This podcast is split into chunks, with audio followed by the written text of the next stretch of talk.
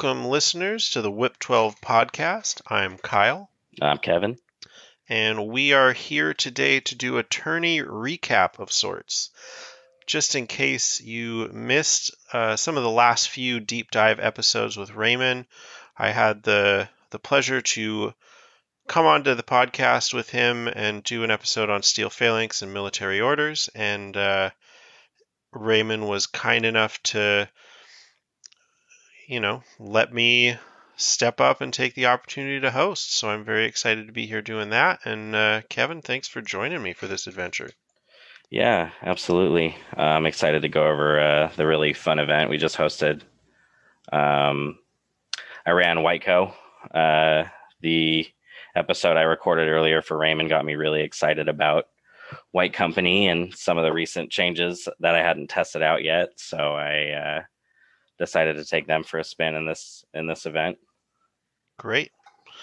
So just to give a little background to listeners, my hope here is to do a tourney recap. I know that this is not a big event, so it's not one that most of the listeners of the podcast will be familiar with but I have found that tourney recaps on other podcasts have been enjoyable. And especially, I wanted to take the opportunity to, you know, obviously just create some content for listeners to listen to, but also have a chance to do a deep dive into some of the tourney prep, some of the strategies that players go through to to get prepared for it, and then also a chance to do a little bit of a look into an army in action, right? The deep dives that Raymond has been doing have been fantastic, and they are a lot of theory crafting, right? Looking at a, a, a picture without uh, as much application. And so having a chance to actually go through a list, talk about a strategy, and then talk about results and lessons to take away from it, I think could be a, a good adventure. Absolutely. Cool. So you want to tell us about the event? Okay, so this was a um, a, a, backyard event, so to speak. It was hosted by my friend Chris. Uh, he's got a lot of space, and this is the second 16 player event we've hosted in the space. Uh, we've built a pretty large play group. Everybody bring, brings their own table. You know, we we run it like a full ITS, uh, coded and everything. Uh, we had planned it. I think we started planning it um, November and 21 originally for January, but uh, we quickly realized how foolish it was to to plan something on you know. January 15th 2022 whatever it was when there was that huge covid wave after the holidays so it ended up getting pushed back to March um seems like a good idea yeah yeah it seemed like a very good idea at the time I think at least uh, at least two of us came down with COVID in the week week or week and a half leading up to yeah, it. Yeah, I know. I know you got hit by it, and my my child's daycare was was shut down by it. Uh, so it was just a bad idea all around. And uh, l- luckily, a few weeks later, everyone in California forgot about COVID, so we were go. able to sneak this through in March. Uh, but we called it uh, Operation Brain Freeze uh, because the lineup was decapitation, mind wipe, and frostbite, uh, and I felt like it was a very appropriate name. Um, my uh, my birthday is in January, so I typically like to have an infinity get together with my infinity boys. Yeah. And and do a little do a little mock tournament, and they've over the years turned into real tournaments. Uh, Beautiful. I love so, it. Yeah.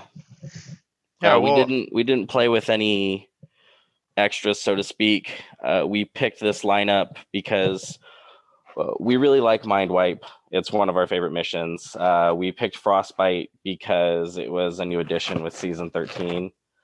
Uh, and then we picked Decapitation because Mind Wipe and Frostbite are pretty demanding missions. And so we wanted something that had a little bit looser, uh, you know, I don't want to say restrictions on what you can bring, but you know, kind of a more open-ended mission as far as what you can take into a list and the strategies you can employ uh, in, in decapitation. So that was kind of our our thoughts between the lineup, and it sounded like a lot of fun.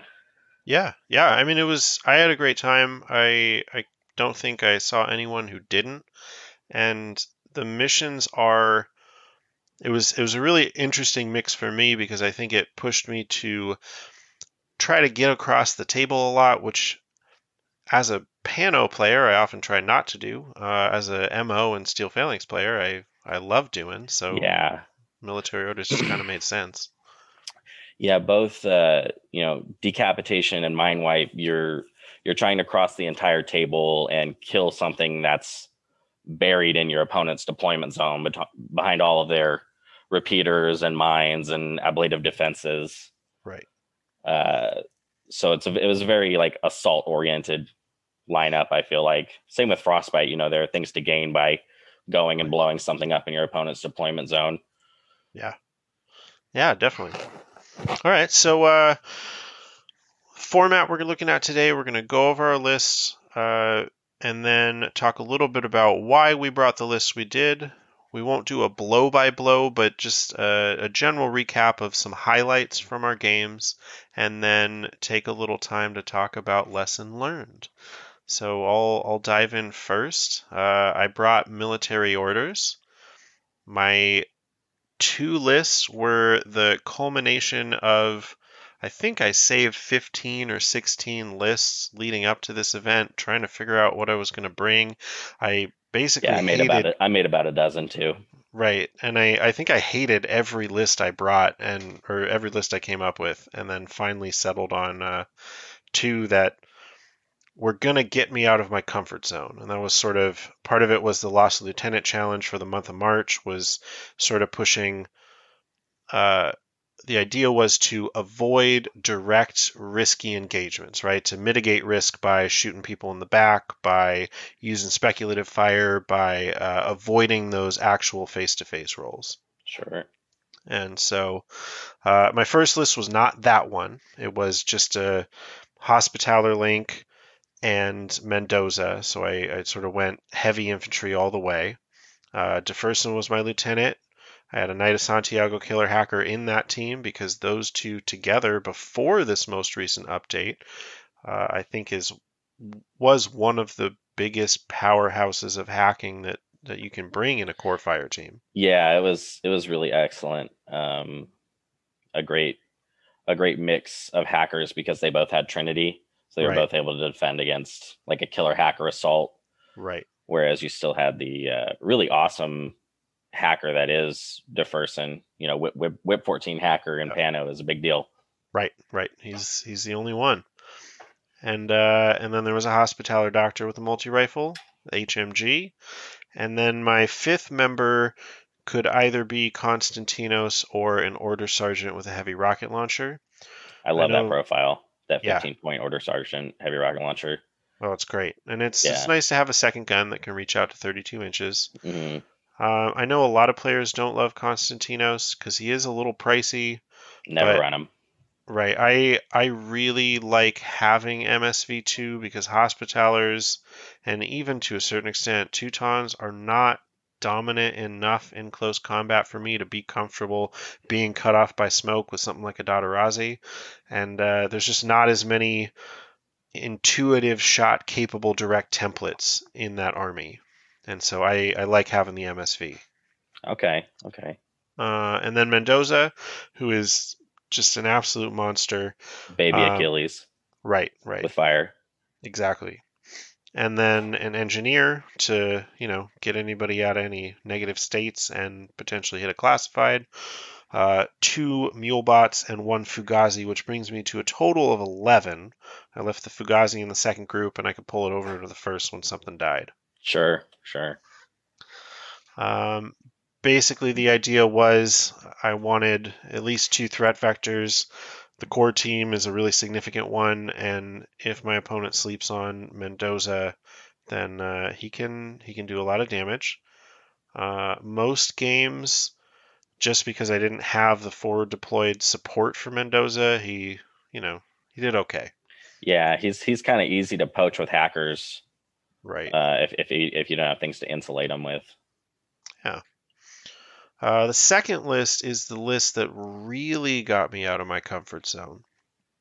So, uh, for me, I know this is a, a, style that I've seen other players do.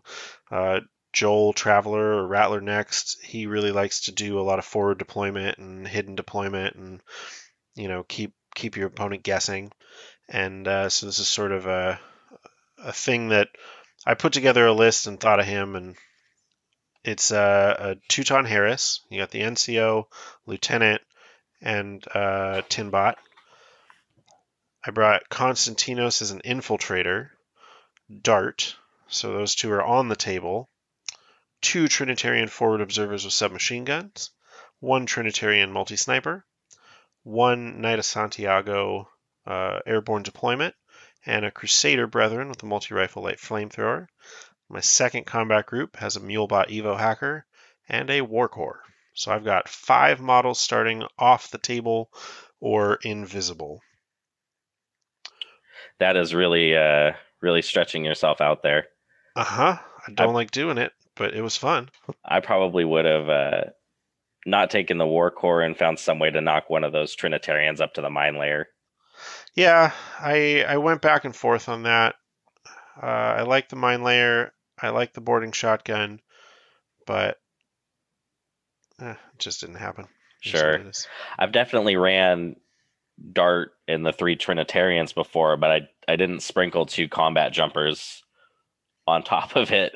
Yeah, yeah, it was it was real uncomfortable because most turns I I had five or fewer orders in that first combat group, but when your two specialists start right next to the objectives and are hidden deployed, unless your opponent ran Sansar up, then it only takes one order to get to the button, maybe two if you have to duck around, you know, sure, Overwatch. And so uh, it it turned out to be pretty efficient. Actually, I was able to to do almost everything uh, my opponent did, and you know I'll get to that, but yeah, it's it's five orders, but you're really saving ten orders because they're all right where they need to be immediately.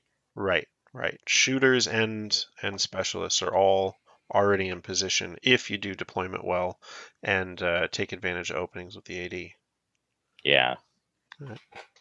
So uh, let's, let's hear about your list, Kevin. Okay, so my lists, I I shared at least versions of them in my episode of White Company. Uh, my first list I made mainly for mind wipe, and decapitation. Uh, this list is built around sandbagging behind repeaters and camo tokens.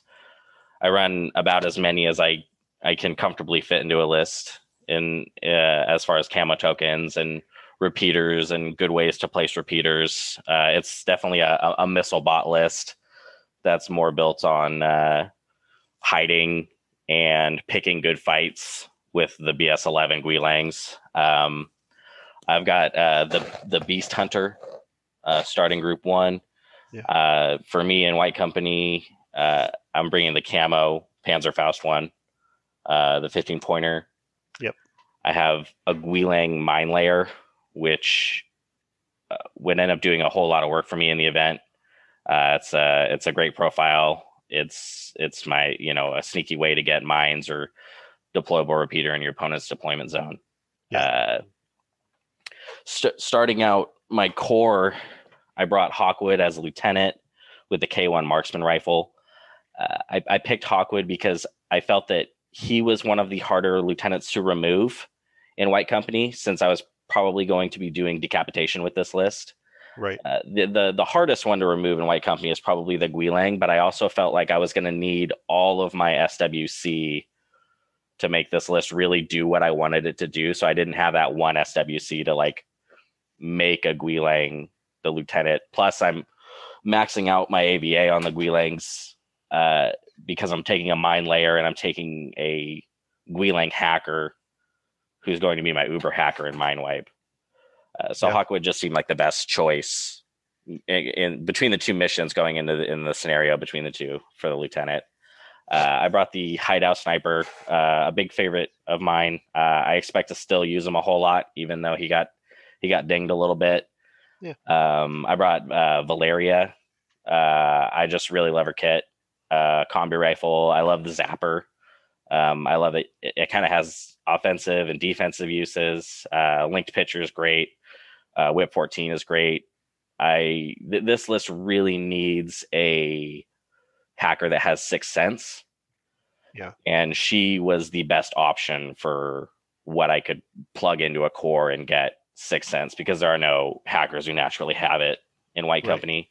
Right. Um, I round out that link team with uh, a Fusilier with a combi rifle. He's just a goon to fill it out. Um, he's not going to be making my list anymore. I'll tell you that much. Uh, and a Fusilier paramedic, um, who really, really overperformed throughout the day. Um, next up in that group one, I've got Liang Kai, uh, who I brought him for m- multiple reasons. Uh, he's kind of like my main strategy for popping the server in Mindwipe. Uh, Right. I've I've found that his mimetism and dodge modifiers and his berserk, he was one of the best ways to finagle some way to hit that uh, server ar- around whatever defenses could be thrown up.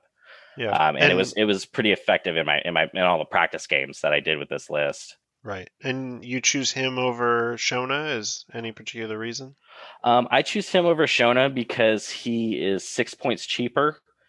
Um, he has mimetism. Uh, he is impetuous also, and I am a real sucker for extra activations.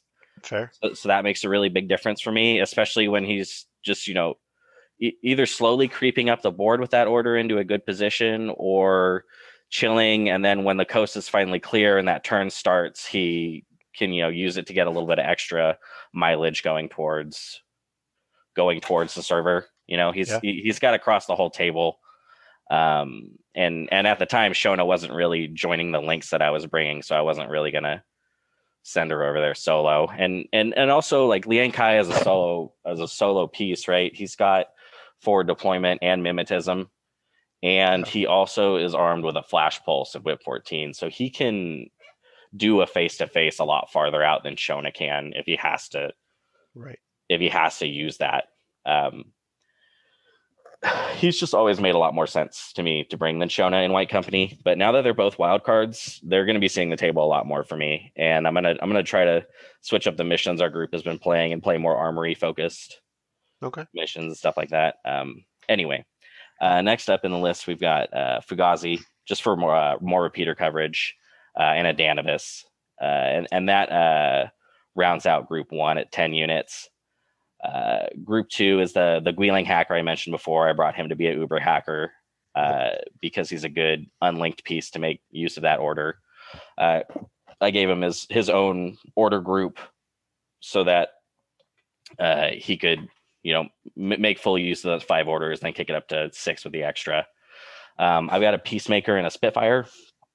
Um, I brought this because I thought that I was going to be probably facing Atalanta at some point, and between Danavis and Peacemaker, the White Noise and the Spitfire and the Bot, uh, I, I figured there's a there's a way to pick her apart with that somewhere in there. Yeah. Um, in the in the future, I, I would probably redistribute that SWC though. Uh, and then next up, we've got a Fugazi, just for more repeater coverage in the order. Uh, a Varangian guard, the uh, submachine gun, chain rifle, smoke grenade. Um, in the future, I would definitely be bringing the uh, new trench hammer profile into Mind Wipe, but it wasn't a thing when this took place. So, Yeah. um, and then number five in group two, it rounds out the whole list with a, uh, a missile bot. So this list has repeaters all over the place. It has two Whip 14 hackers and a Whip 15 hacker. Uh, the the hackers have upgraded burst uh, in the active turn for the you know relevant hacks I'm going to be doing with them. Right. Um, so this one is really about just uh, hiding behind camo tokens, hoping you get targeted before you fight my you know limited AROs, um, and then punishing with the missile bot if you got you targeted and don't don't strip it before my turn starts. Yeah. Great. Um, and then uh, my next list was one I fiddled with for a while. Uh, I went a certain way with it, and I ended up regretting it. But uh, the the Guijia is one of my favorite units in White Company. I think it's really a lot of fun to play, and I, I just want to get good with it, and I want and I want to learn it well. So this yeah. list is is built specifically for Frostbite. It uh, can probably do the other lists. It has the tools to do them, but I definitely really only built it with Frostbite in mind. Uh, it starts out with a Guijia, the non-lieutenant version, um, and then I've got a core. Uh, I've got the Orc Feuerbach, Hideout Multi Sniper, Valeria, Fusilier Paramedic, Fusilier Combi Rifle, uh, and then I've got a Haris. Uh, in the Haris, I have an Orc HMG, who's my lieutenant. Um, I picked this because this list could possibly have done decapitation, and I needed the extra SWC savings that you get for picking that profile. Yeah. Uh, and also, in you know, I don't normally take him without the the insurance of chain of command because you're just one oblivion away from loss of lieutenant. Right. But I figured because he was doing possibly decapitation, uh, it was it was safe because at least one of the missions was protected from lost lieutenant if I ended up using this list to do that mission. Right.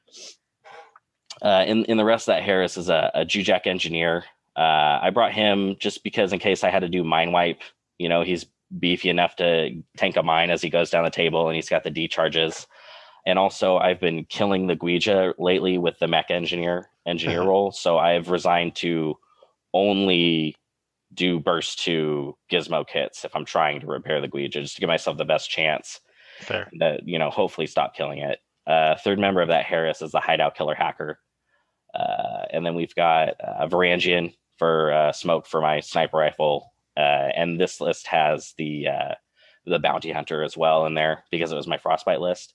Yeah. And so my plan here was to just go ham with the Guijia as hard as I could and hope that the five HI um, that could, you know, relink as they take casualties or, or, or what have you would be able to finish out the mission after the Guijia died because the Guijia just always dies when I pilot it because I use it very uh, aggressively in battering ram style, and I just kind of see what chaos can ensue from driving it into my opponent.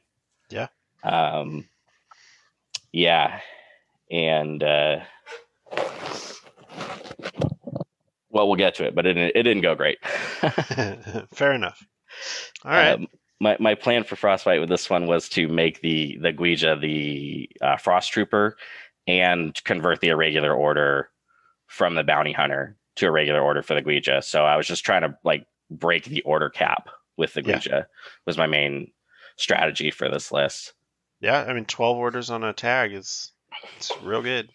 Yeah, yeah, um, and I definitely am interested in the future working in maybe Lieutenant Guijia on top of that to get the extra order in there, backing it up with chain of command. Yeah. Uh, Hawkwood, and then also now that we've got linkable Tao Wu, getting that counterintelligence in there too, just to make it like, no, I'm gonna shove 12 orders to tag at you. Right. Oof. Yeah. Yeah, that's a cool uh I would uh I would not love to be on the receiving end of it, but but it'd be it'd be fun to see. Sometimes it works, sometimes it doesn't. Right. All right. Cool. Uh so just real briefly, my opponents for the day. Uh, two vanilla combined. Uh, the first was Davin, whose ITS name I don't remember, but he brought a an avatar list for decapitation. It's a it's a great option. It's a real good lieutenant, real hard to kill. Yeah, we uh, we bought that for Davin for his birthday, and we're already all regretting it. there you go. Uh, he he did bring the chain of command. Um, What's the Shasvastii guy?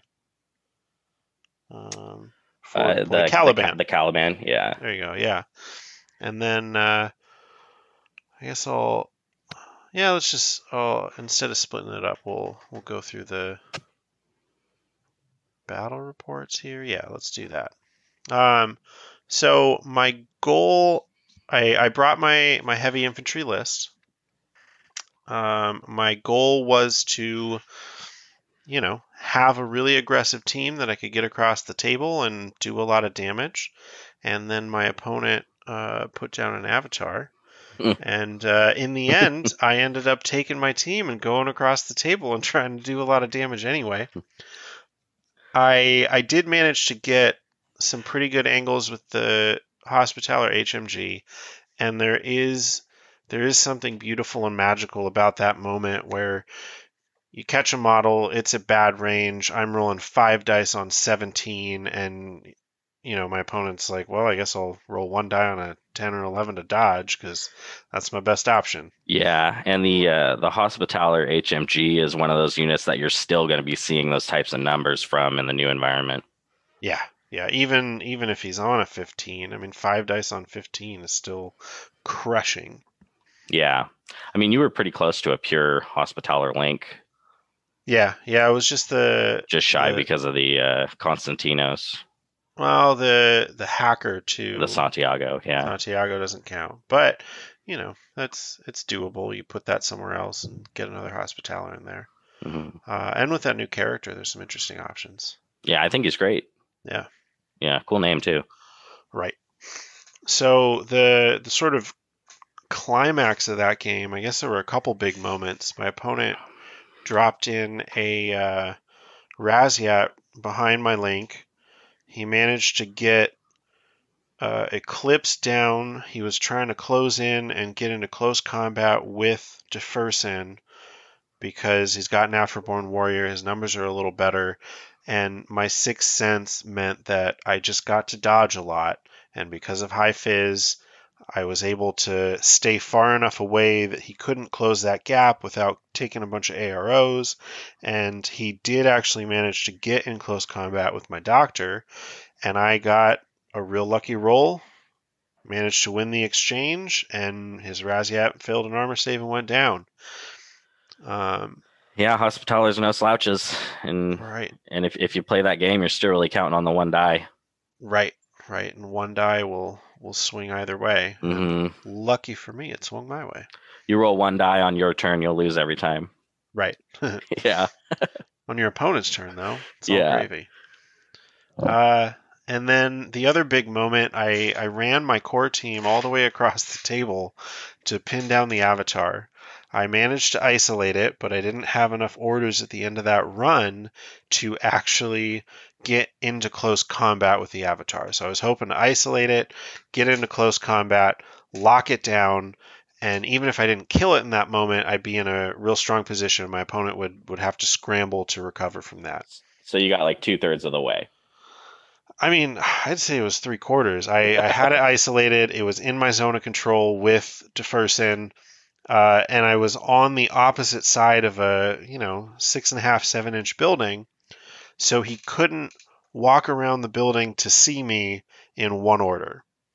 So I, I had a chance, no matter what, to get another hacking ARO in. In the end, my my opponent had the two orders right because attack awareness and isolated, and he spent the first one. I kept him isolated he didn't move all the way out of my zone of control. His second order, he moved out. I succeeded at my roll, but he passed his, so his reset, he was not isolated anymore, but I still beat him, so he had to take the BTS save, and uh, he rolled an 11, and he needed a 10, or a 10 would have would have failed, and he rolled an 11. Wow. And so uh, then the avatar eviscerated my link. Yeah, this is about where I walked up to the table uh, and I saw your guys up up the board, uh, you know, against a bunker, a crate, or something like that. Really in the mid table with yeah. an avatar full of orders yep. running around and slicing the pie on you. And I, I thought to myself, man, Kyle is really living every player's nightmare right now you know, up up the board with the with the avatar bearing down on you, nowhere right. to hide from it. Yeah, it's it, it, was looking like a wipe. Right. It was it was rough. Uh, luckily, I had managed to dwindle his order pool enough, and I had killed both designated targets, and he still had to kill the second one. So he he did kill three members of my link, and his last order uh, my designated target because it was within the negative three band of the HMG for the Avatar was able to win the face to face. I I rolled a good dodge and he nice. didn't get the dice he needed, and my hospitaller doctor managed to pick DeFerson back up, and that was just enough to get me a win. That's awesome. Yeah, it was very, uh, very close. I, I, bet I bet he regretted not uh, double tapping DeFerson to make sure he got the the actual kill. Right, right. Yeah. Uh, do you want to go through your first game? Sure. There we go. My my first game was uh, against a player who I've been talking to for a really long time. We've been in a lot of the chat same chat groups for a while, but this was actually our first game with each other. Uh, it was Khan. Uh, he was playing J- JSA and uh, mission one, so uh, decapitation. Um, he, I believe, I, I don't remember who won the role, but I ended up going first because it was decapitation, and he ended up picking sides. Um, I got uh, a side that was more connected to a tall structure in the center of the table. Uh, yeah. So I kind of deployed. Um, I, I, took my double Guilang list here. Uh, I, I, deployed pretty pretty conservatively. Conservatively, uh, not too much stuff up. Um, the the table kind of had I feel like a lot of times on decapitation, the way the tables get set up is there are these like pockets to put the HVTs along the sides of the table. You know, yeah. there are just these like spots where they kind of naturally fit. So it was kind of that table for me, and I I, I had my guys around there.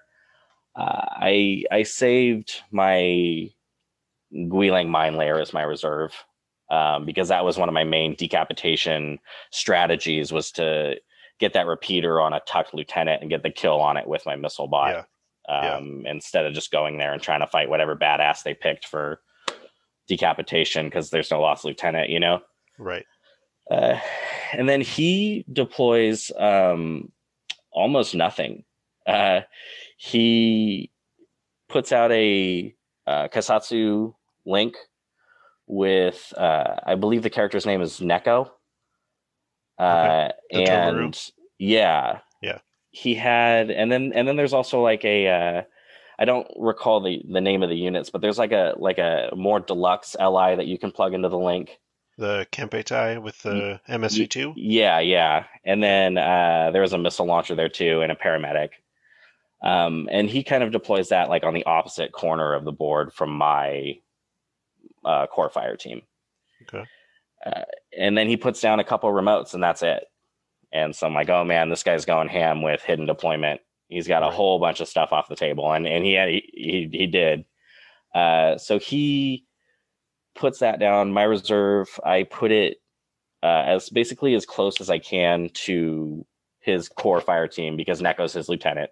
Yeah. Uh, I put it in, in, a place where I can run a route to kill the designated target on my way to plant the deployable repeater in the middle of the link. Uh, and then his reserve is um, the character Oniwaban. Is it Kitsune? Yeah. Uh, and I don't know where he picked, but he failed the roll. And so she goes, she goes back to home base basically, uh, and isn't much of a factor during the game. Yeah, that's rough. Uh, yeah, the the game the game starts up and I, I run the, the plan I just described. I, I run the mine layer up, bag the DT on the way, uh, use my camo to move move past uh, his Keisotsu missile launcher. Um, and then I'm I've got it in a good spot where it's kind of like up in this business of the link, but pretty safe from like dodging into a point where it, they, it can be seen. And I start uh, I pin the missile launcher down with with a mine, and then I uh, lay a repeater down in the middle of the fire team. He takes the opportunity to dodge to just see if he can beat the mine, and he doesn't, and and he fails to save, and he dies. And and that would be kind of his theme for the the rest of the game was his dice were upside down. When he needed low, he rolled high, and when he needed high, yeah. he rolled low. Uh, I get the repeater down. Uh, I use the Danavis first to burst three, isolate Neko and then I pop camo with my Guilang hacker to give him another minus three on top of that to put the targeted on him. Yep. And then uh, then I lay him out with the missile, and that, that catches another core link member. Uh, so he's at that point lost three get three guys from his core. Uh, so he's he's kind of in in rough shape. I spend the rest of my turn posturing, uh, but he's JSA, so he's already there on top of the DTs. So his turn comes around and he just pops two Oniwaban, uh, who immediately kill their DTs and died at either arrows or or mines. I've set. Uh, my my turn comes back around, uh, and I I set more mines and I hunt down his other designated target. Uh, he doesn't have a whole lot of like arrow presence or anything like that because he's got you know uh, right. Kitsune's in the back. Both his Oniwaban are down. His core fire team is uh, doesn't have any firepower anymore. Uh, and then uh, from there, we pretty much uh, just call it. He just doesn't feel like he has the reach to like tie it on LT kills. Gotcha. Um, so uh, yeah, I I, uh, I, I I took that one on on LT kills and and the DT kills. I forget what the other scoring. I guess army points as well. Um, he uh, at some point revealed a ninja hacker, which was his other hidden deployment. so I, he had at least four that I saw. Maybe he had one he didn't even put on the table. Uh, but once that was down, uh, Liang Kai had a route where he could just run and berserk it, and uh, died to a shock round from the SMG, but the the hacker was more points than Liang Kai. So once I had a lead in the other objectives, I just focused on just trading, right? Trying to see whatever kind of good trades I could get. Uh, so uh, I ended up taking that one, and we uh, we we we finished finished pretty quick. Um, like I said, Con Con's dice were upside down, and uh, my my plan just just worked, and I just rolled the dice I needed to roll to make it work, and game went my way. We were playing on Chris's uh, Haqqislam theme table, which he's put a ton of work into. It's a it's a really nice uh, table from Wildland Terrain. Oh yeah, it's beautiful. It's a lot of uh, uh, uh, green mat, I think, and then the buildings are white with gold trim. It looks yeah, it looks very nice. It's, it's, like a like a like a gold and blue theme. Yeah. Uh, so the battles are always very cinematic on that table. It was a lot of fun. Yeah, the oh man, that's two Oniwaban and Shinobu. I mean, that's, and a ninja, yeah, right. That's that's a, upwards of 150 points in in one wound hidden deployment model. So when they yeah. go down, that's a that's a big loss. And they they spent their order, they did their thing, and then they yeah right. they they went down.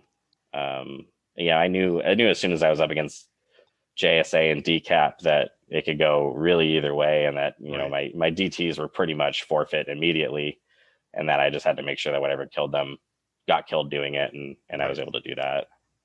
Cool, great. Well, congrats. So uh, I think that was uh, for both of us the last games that went well. It was my last win of the day. I'll say that yeah, much. Yeah, me too.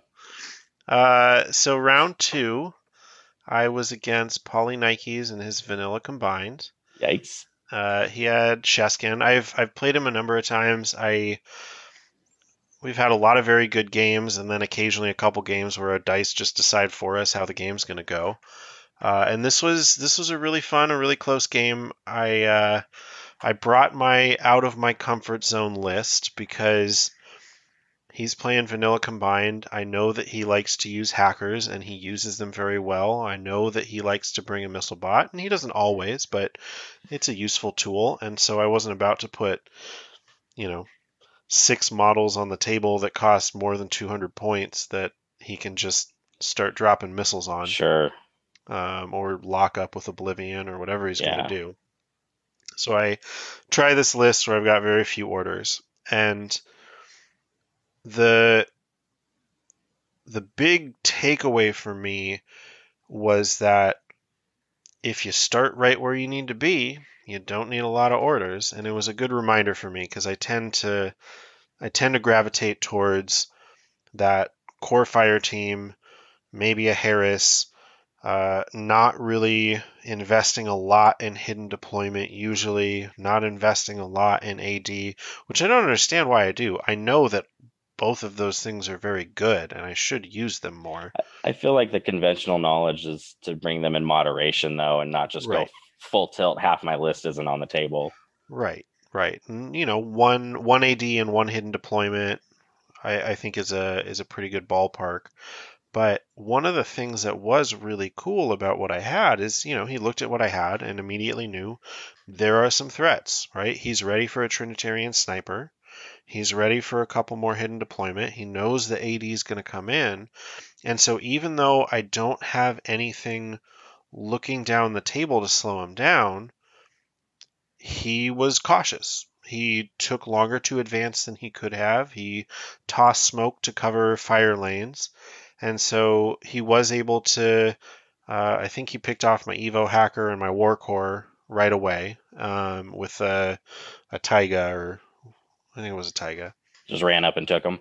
Yeah, because you know I've got nothing really standing up. My Teutons were covering themselves and one and a half of the consoles in my zone, but I had left the two objectives pretty open. Uh, my Trinitarian sniper was overwatching a real long fire lane, and I wanted to wait until he had a model that was getting close to the, you know, its target, the server that it needed to destroy before I reveal it. Sure. And you know, because it's better to shoot somebody after they've spent five or six orders moving than uh, before they've used those orders. And uh, yeah, it was it was good to see that he did have the respect for it, and I also kind of wonder. I mean, he could have just run across the table, right? Because he started with a Daturazi and a Taiga, and I I probably wouldn't have done anything at all um, because it is the first turn. It's a cheap model, and so he could have gotten where he needed to go. Uh, he did toss smoke on one objective and send Bit and Kiss over to push a button, and, and that was a good move. And uh, in my turn, I spent one order to move a Trinitarian into base contact and drop prone. He had a couple AROs to, you know, they all they could do was delay, and then I pushed the button. And he did target the Trinitarian, but there was no risk of the Trinitarian being shot or dying because I was in a hiding spot up against the objective. And if I needed to spend all five of my orders to get that button push to happen, I could have. It only took two. Sure. But having having those pieces there means that then I had a few orders to shuffle around and try to get a couple kills with with other models. Um, AD was really nice to have too, because as soon as there's a moment where there's something not covered at the edge of the table, you walk that Crusader Brethren on and start shooting stuff in the back, and um, yeah, it was uh, it was very good. The game really came down to in in his last turn, he managed to get my console, but he only managed to get one console because my Teutons had kept things locked down. And he did manage to Sepsitor one of my Trinitarians uh, because I did not expect that he had brought the Sepsitor anathematic, and so I ARO'd to try to slow it down, and then it just dropped the template on me. Ah, all right, that's fair. Ah, sure. And uh, at the end, this was the moment where not having enough orders did matter. I, I dropped the Santiago. He had a Noctifer missile that was able to get a shot, and I think I couldn't avoid the T drone, but it was close range. One of them missed, the other one hit, and I actually did make one of the armor saves and ended up failing too, so it went unconscious. But uh, the Santiago could have, you know, potentially hit that console, potentially taken out with the D charges. And then I had a Trinitarian that was only three orders away from a console that he didn't have covered, but uh, I only had three orders, so I couldn't actually throw the D charges uh, on it. Sure, sure. So you were you were just shy, huh? Yeah, yeah. So, you know, it was a it was a fun game. It was a good experience, and it was it was definitely out of my comfort zone. Yeah, that's uh that's a that's a bit of a silly list. Yeah, yeah. Uh, it, it, looks looks like it was a lot of fun, um, and it, you know it sure doesn't sound like you tabled you. No, it, it just no. sounds like you ran out of gas, and you know getting getting there and and hitting the thing in mind wipe is a, it's a tall order. You really yeah. gotta you really gotta run through the jungle to to set that decharge. Right. Uh, so sometimes there's just not a viable route. Yeah, and you know it it happened, and I I think in the future I'd I'd probably drop one of the Trinitarians or maybe the Crusader Brethren and boost up my order count a little bit. But you know, it was it was fun. Sure. Uh, the Knight of Santiago combat jumper is just such an awesome piece for this mission. Yeah, if if he makes the roll. If he makes the roll, yeah. And uh, you you lost your Evo, Evo right. early, so that wasn't wasn't a guarantee. But he did land it, and uh, and then just died. you know. Alas. Yeah. So how did your uh, round two? Uh, so my round two, I ended up getting paired with uh, Chris, who is the other TO for the tournament. Yeah. Uh, you know, we're we're we're playing at uh, Chris's house. He's been picking up steel phalanx lately. He uh, has a taste for out of print armies, I guess, because he played Tohaa right. for a while and then decided, no, I'm now I'm going to play Steel Phalanx. Right. Good timing uh, though, because they're uh, they're about to be back in print. I hear. Yeah, and and he's been uh, really kicking ass with Steel Phalanx. I don't think he's lost yet. So I was like, all right, time to time to punch his ticket. Yeah. Um.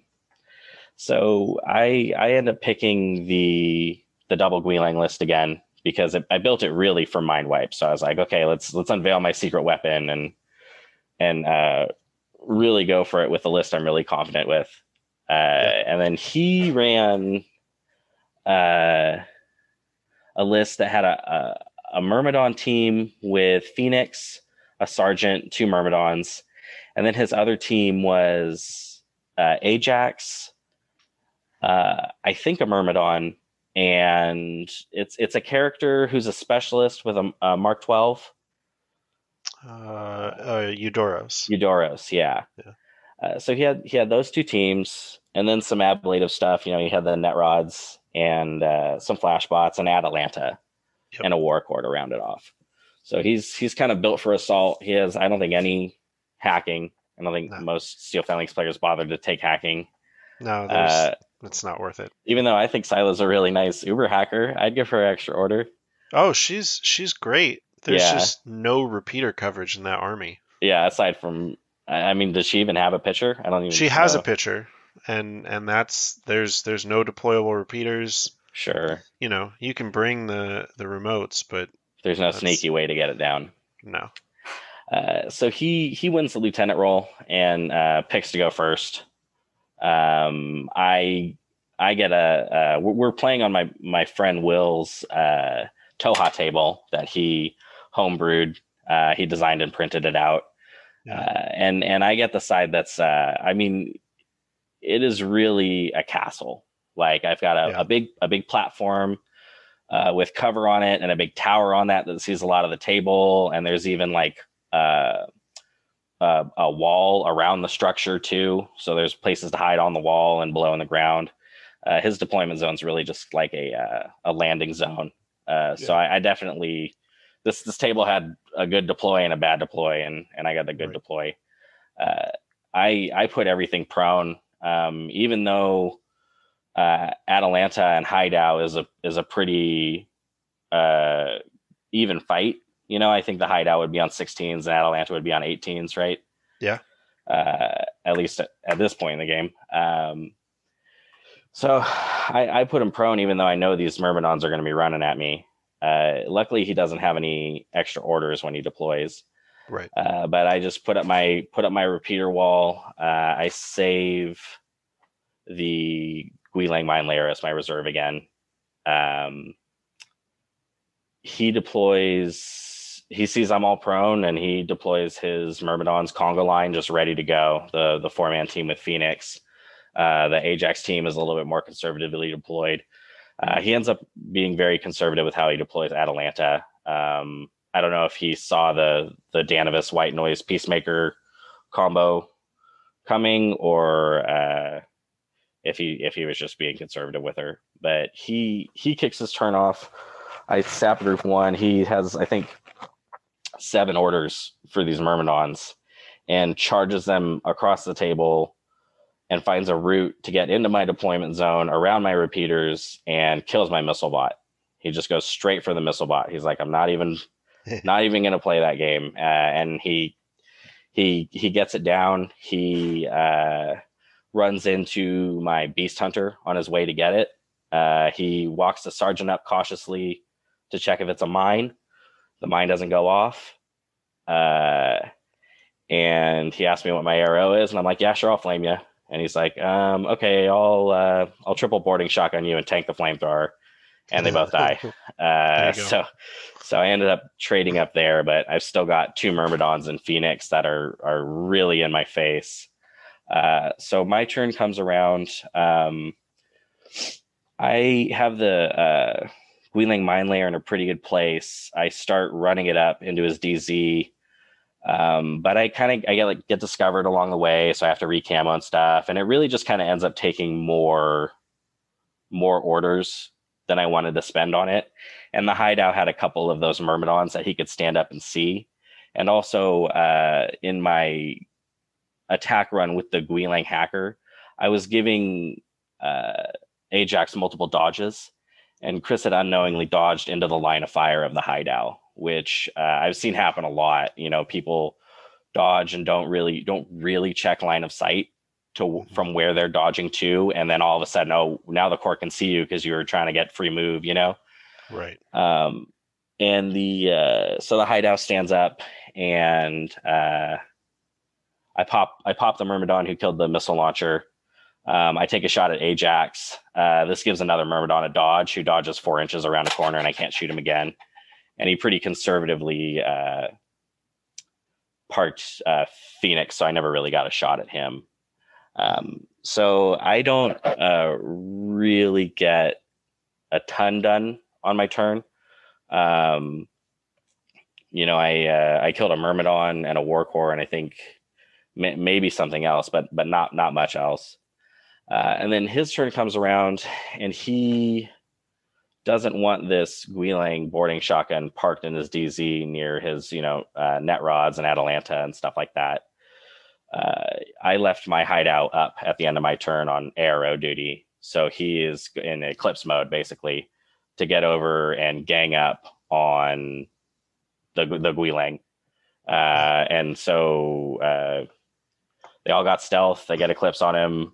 Uh, I fail the one dodge I get, and then I don't get any arrows, and then I get beat up by three guys in CC basically. Yeah. Um, yeah.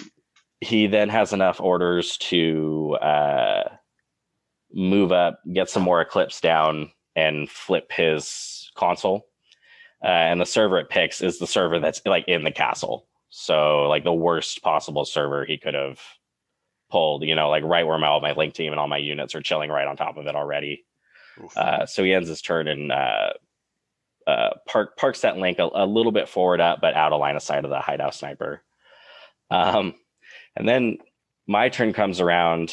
Uh, so I guess turn four now. Uh, and I'm like, man, I got to get these Myrmidons and uh, Phoenix out of my deployment zone because he's not going to let, you know, he, he's not going to pass another turn on him. He's definitely going to, that's his end game. Uh, and so I, I run my Guilang Uber hacker back and between his MSV one and healing him two separate times with a linked med kit for my Fusilier in the core, I'm able to use his mines and combi rifle to eliminate Phoenix and the Myrmidon and, and, and clear my deployment zone. Nice. Uh, and then I've got I've got two orders left um, to spend, and so First order, I stand up the Danavis, shoot a pitcher right on Ajax. Second order, I go prone and isolate Ajax. And um, we end up calling the game uh, a draw there because I had I had my classified, he had the console. Um, and I think between the other objectives, not losing a console, we uh, had four objective points each. But uh, gotcha. uh, the the tournament had started kind of late, and that round seemed to go quick for everyone else. And then also we were doing a lot of like answering a lot of TO questions in that game. Yeah. Uh, so it just cut into our time a lot. Um, and if, if it had gone on, it could have very much very much have easily just gone on to another draw where I get my console and he gets uh, his class. He couldn't get his classified, so he would have gone for uh, the secure secure HVT. Yeah. So mm, if the game had gone to the final turn, he would have probably tried to sandbag, see if he could pick anything off with Atalanta, get secure HVT, and then my final turn, I would have to to win, I would have to have get the console and undo whatever he did to get secure HVT. So we both agreed that it was really likely that this game was going to draw either way. Mm-hmm. Um, I think drawing at a five to five would have been better for both of us than drawing at four to four, but it just wasn't the time to do it. Yeah, yeah. All right. Well, that's uh, man, that's a tough matchup, uh, especially for that mission because trying to get through trying to get through your core team to get to the objective is rough, and trying to get into Steel Phalanx deployment zone is is a task. Yeah, and uh, my, that list that I was playing was very squishy, and the Steel Phalanx list was not. So there was a lot of just uh, you know nanopulsar hitting my Guilang, it going down. I got to heal it again. Right. Uh, luckily, between the the the linked Fusilier hitting really well with his med kit, even though it was bad range and mimetism, uh, and the the Guilang's Fizz 12. He was just like Frankenstein, you, gotcha. you know, just uh, piecing him back together over and over again until I was able to get rid of this, these uh, Greeks. This may be leftover from um, N3, but doesn't mimetism stop working while you're in a null state? Uh, I think you're right actually, okay. uh, because it's an automatic skill. I think it stops yeah. functioning. Maybe I didn't factor it in, yeah. Uh, but either way, either way, I was landing with the darts and uh, right, right. healed it, healed it back up two separate times, and then it, it was. I was laying a mine, then getting in position to take my combi rifle shot, dying to a nanopulsar, take one wound off Phoenix, and then rin- right. r- pick him back up, rinse and repeat. Yeah. Oh, that's great. All right. Uh, so round three. Um, I was paired against Joe, aka Puma Driftcat, and the last time I'd seen him at Livermore, which was the the other event you guys had run, I was playing Steel Phalanx, he was playing Foreign Company, and uh, you know, it it went incredibly well my way, and this was Joe's chance to get sweet revenge. He brought vanilla Ariadna with two bears. The, the the, the notorious Joe Bears. Yeah. Yeah, yeah. And I went with the Hospitaller list again. I don't know if it was the right choice, but it is what it is. There's no right choice against yeah, the Bears. It's true. Um, the table was really interesting. It was that table that Paul brought with rocks. It was uh, essentially just an entire table of rock formations with two or three buildings in it, and it's visually a very cool table. And it the rocks themselves present some very good hiding places, which is great and also made it very hard for me to leverage my two threat vectors because he could just avoid them by hiding behind a bunch of rocks and then sure. I'd have to spend a lot of orders to actually get to anything and dig it out. Um, I did kill. He had a couple camo metros with Panzerfaust that I, you know, just HMG'd him down. And uh, the uh, initial sign that this game was going to be a rough one is when his metros made their armor saves against my high burst HMG. Both of them survived the first round of shooting. Heartbreaking. So, uh, yeah, it did not get better from there. Uh, he used the bears really well. He, you know, ran them up, used smoke to get it where he wanted to be. Uh, he managed to knock Mendoza unconscious with one, and then take out my my bounty hunter.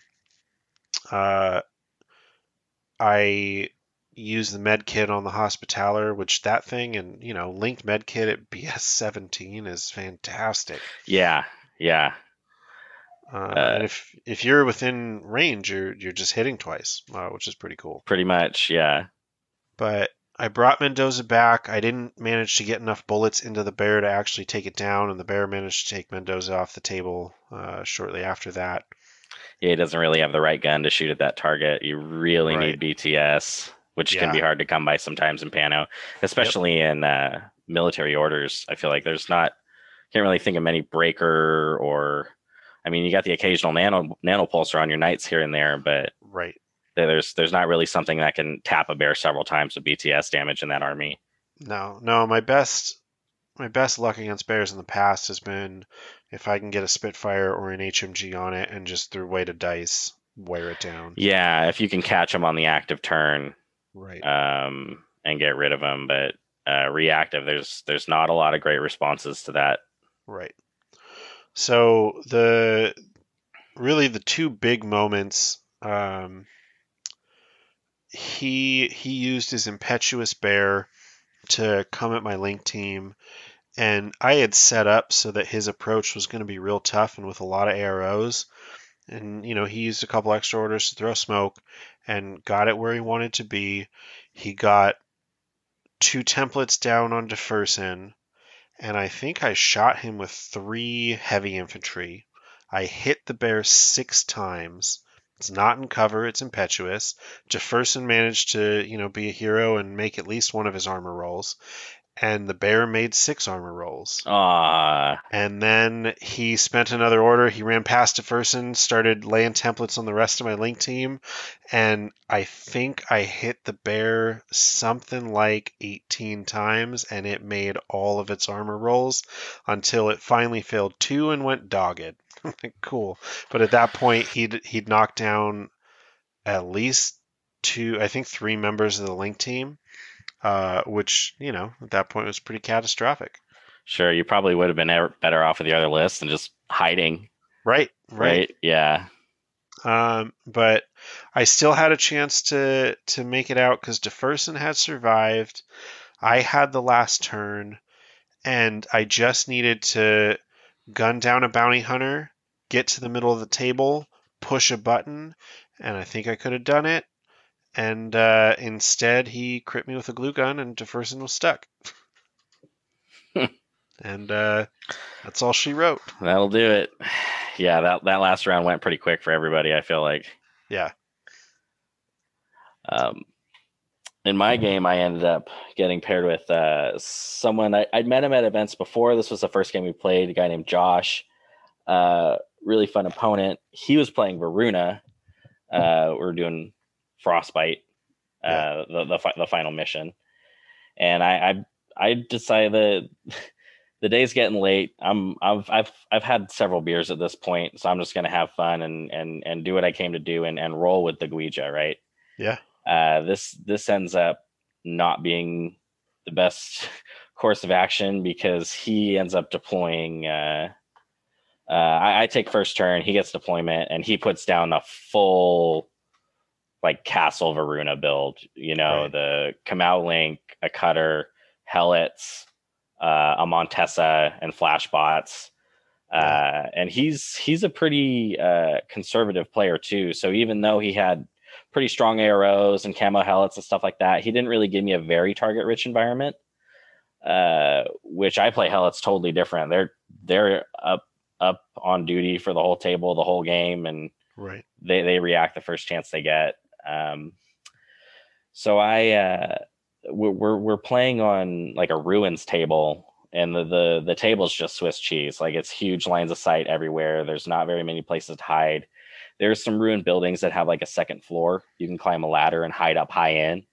Yeah. Uh, I I set up my my core with the hideout and the orc Feuerbach and pretty aggressive point. They're they're up on a building with high line of sight. They don't have anywhere to guts to uh, just because that's how the table is going to work.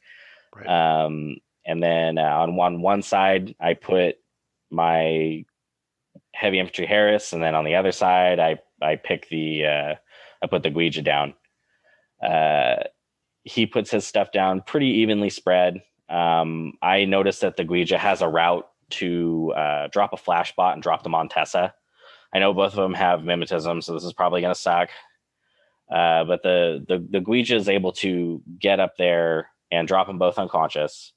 My classified is predator, so I'm like, all right, I did all the work to drop these guys unconscious. I got two unconscious bodies in front of me. I'm gonna go get this, get these coup de grace. Um, right. I, I have to, I have to fight a helot to do it. It takes me a couple orders to get the helot out of the way, and then I get ready to do my coups, and then he breaks camo on the cutter and starts arrowing my Guijia. He, yeah. he he lets me fight the Helot for a couple orders, not breaking camo, but waits until there's no uh, you know way for me to pivot and now target the cutter now that he's broken camo. He waits until you know I'm kind of low on orders. Yeah. Um, and I'm like, all right, I gotta gotta fight the cutter now. So I try the face to face. uh, take an explosive hit in, fail two saves, trying to retreat, take a hit out, fail two saves, squeeges off the table. Oof. Um, yeah, and then the uh, the flashbot I got down and the Montesa I got down are right next to an engineer palbot and a linked Fusilier paramedic. Yep. Uh, so his turn comes up, he just gets them both up, and uh, then the Kamau goes to work. Uh, it takes a couple orders, but he drops my orc unconscious, uh, the orc Feuerbach that was on ARO duty, and then he tries the hideout sniper, and the hideout sniper actually kills the Kamau uh, in in ARO. Uh, I was surprised that he didn't just go to town with the cutter, um, but he's just a, a, a, conservative, play it safe player. You know, the the, the cutter was really his end game, and uh, I could tell by the way he was playing, it was going to take a lot to make him risk it at all. Right. Um, and so once once the Kamau's down, the uh, cutter rolls up and, and drops the hideout down. Um, moves back to a better spot and and camos back up. Uh, my turn comes back around. Uh, I'm I'm down a good amount of orders. We just dead. I, I got two HI down. Uh, I'm able to heal them both up with my Fusilier paramedic that was in the link.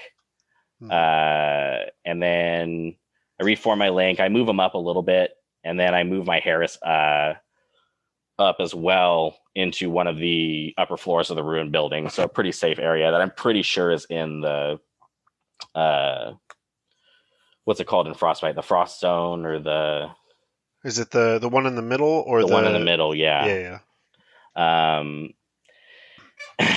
and then his uh, so I, I don't really have much to do aside from uh, heal my guys up and posture a bit more.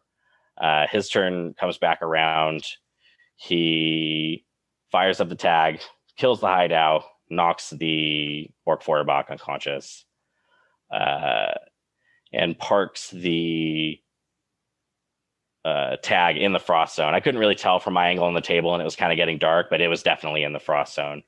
Yeah. Uh, and then my final turn uh, rolls around, and I I miss I'm really misjudging the distance, and I think the tag is out of the frost zone. So I actually find this fun play where I find the line of sight on his machinist with my HMG uh, or lieutenant, and I'm able to take him out. Uh, and then I was able to get Valeria up the board and intuitive attack with a zapper and knock the tag out.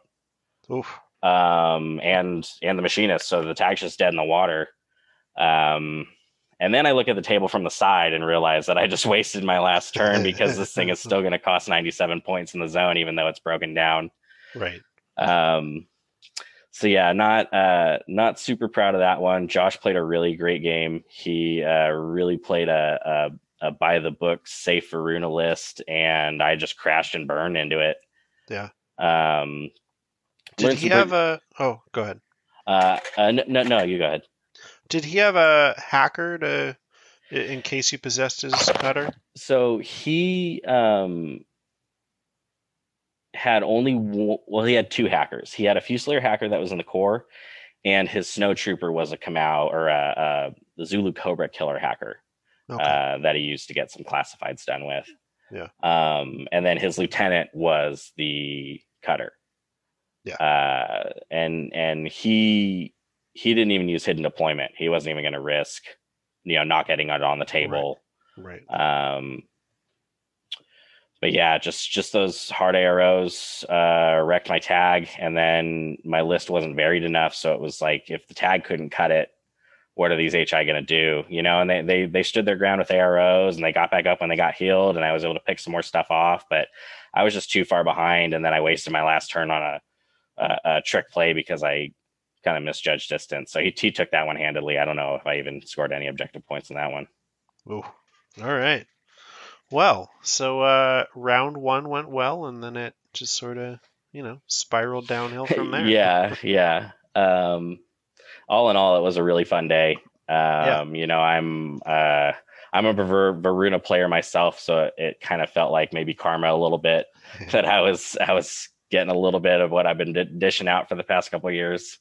Right. Um, Yeah, but uh, it was it was great to play against uh, two players I'd never played with before. Um, it was great to get everybody together, see everybody's tables, see you know what everybody was feeling for armies. And I feel like we all had a lot of fun games. Oh yeah, uh, it was it was uh, really great to get the group together. We had an awesome prize pool for our garage tournament. Um, oh, Cameron had uh, been planning a, a tournament uh, in his travels that had fallen through, and he'd already bought in the prize pool for it. So he just rolled that over to us. So he had a ton of fun blisters for us to pick from uh, based off our placing. I was pretty much middle of the pack uh, as far as my placing because I had a win, a draw, and a loss. So I was pretty yeah. like uh, neutral, I guess. Yeah, yeah. I was uh, I was towards the bottom, one win and two losses, and uh, I still got a blister. Sure. Yeah. Every everybody had a good time. Everybody ate a bunch of pizza. Everybody drank a bunch of beers. Right. Yeah. So, uh, you know, you ran you ran lists. One sounds like it was pretty similar to what you've been practicing for a while. Another one was a, a Guijia. What's the uh, what are the big takeaways? What are the things you would do differently in the future, or uh, you know?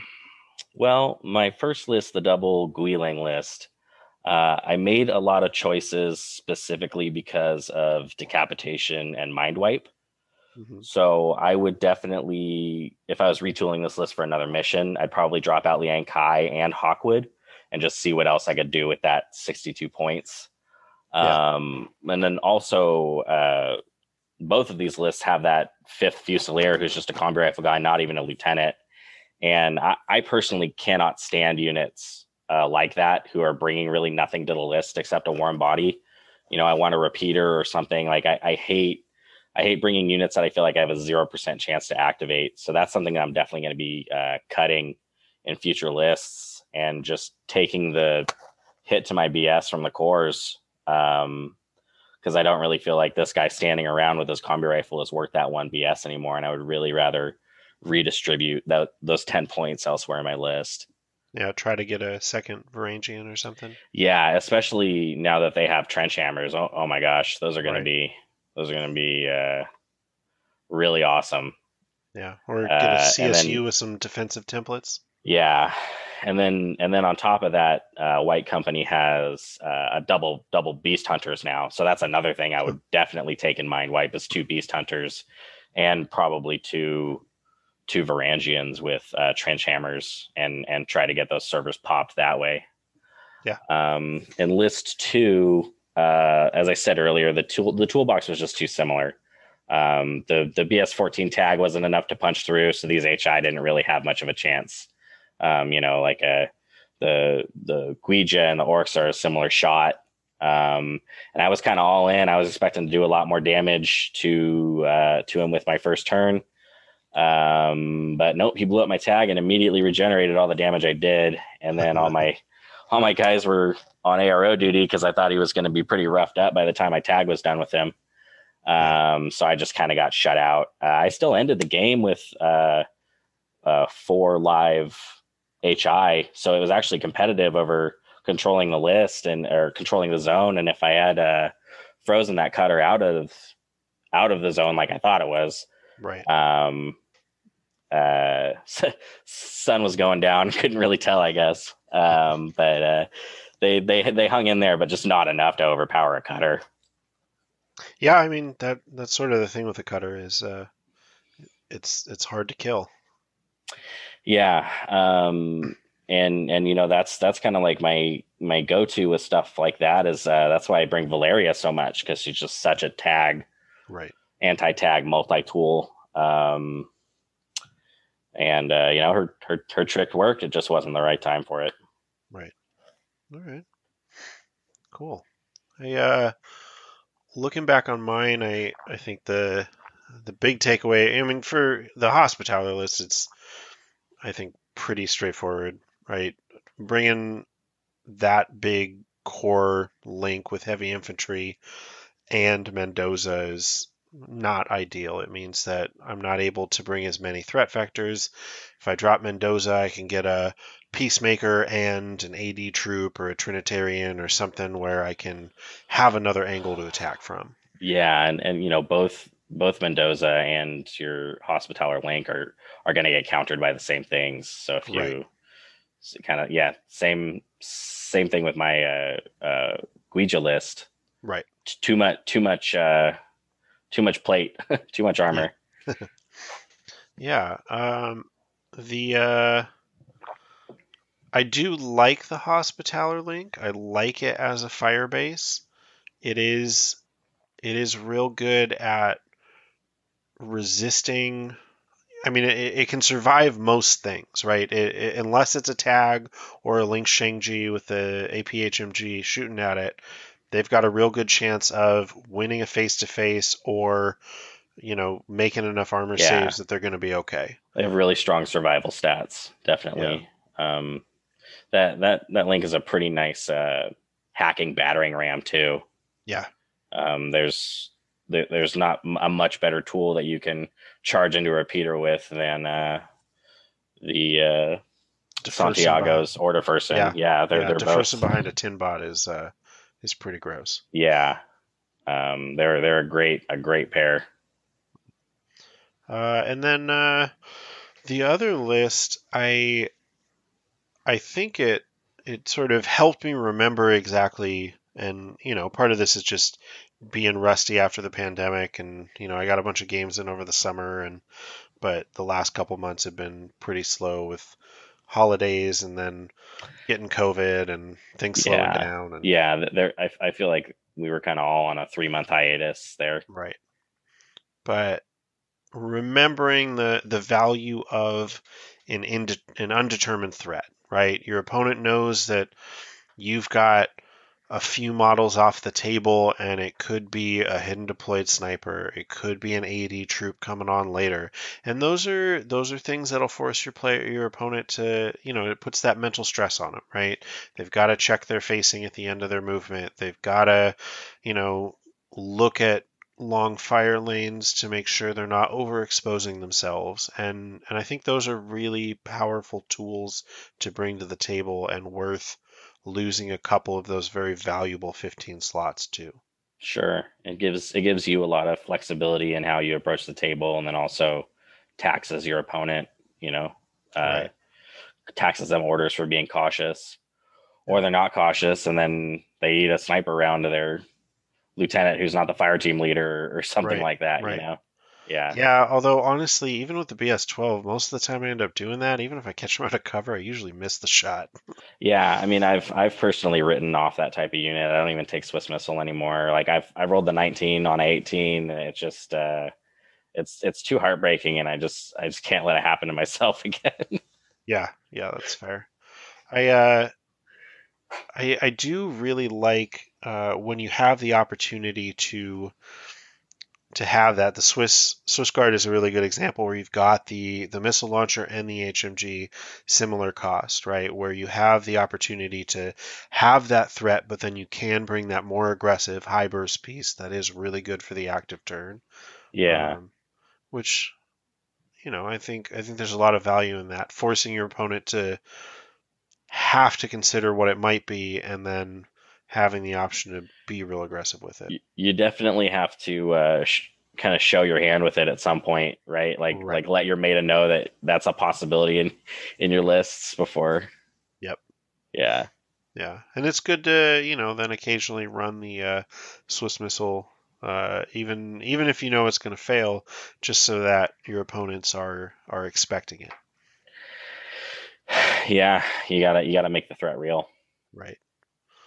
Uh, yeah, I think those are those are my big takeaways. Any uh, anything come up for you? Any last thoughts that you want to throw out there before we wrap? Mm, m- me as a player, uh, I, I, need to work on the the round three fatigue because uh, at a lot of the events when I when it comes to that third game of the day, I'm I'm fried. You know, my yeah. my my brain is mush. I'm making bad choices. Uh, I'm having trouble remembering what my initial game plan was. I'm having trouble sticking to it. Um, or you know, maybe I'm not really applying it correctly. Uh, I've I've been to several IS uh, uh, ITSs so far, I've I've only lost in the third game of them, so I'm I'm definitely noticing a noticing a trend that I uh, I get warmed up with the first game, I play pretty good in the second game, and then I drop off sharply in the third game. Yeah, you know that that reminds me, and it's it's probably a few years old now. There was a an episode of White Noise a while back. Uh, and I'm probably to get his name wrong, but I think it's Lockie Carter. He talked about preparing for events and he he brings a notepad. He writes out his his plan of this is what this unit is here for. This is how i want to deploy it. This is how i want it to you know where i want to spend orders on it what i want it to accomplish. And i think there's a lot to be said for having having those notes in front of you especially when that fatigue sets in. Yeah if if i had had you know some note cards or, or just just just my thoughts composed to mm-hmm. kind of coach myself with before the game maybe i would have played a little better yeah. um but uh yeah I, I i usually those third games i just tell myself i'm gonna I'm gonna get out there and roll some dice and see how it goes. And this is the second time that I've done that with a Guijia in the last round of an event, and the Guijia got blown up early. So uh, th- there may need to be some some reevaluation on my part to how I'm approaching these final rounds. There you go. All right. Um, cool. Well, uh, I guess really the the big shout out I think we both wanted to throw out there is uh, thank Chris for hosting um, and all the work that he does to moderate and you know facilitate the the group that he's got going. Yeah, Chris uh, really puts himself out there for our uh, for our play group and lets us throw rowdy infinity parties in his backyard. Yeah.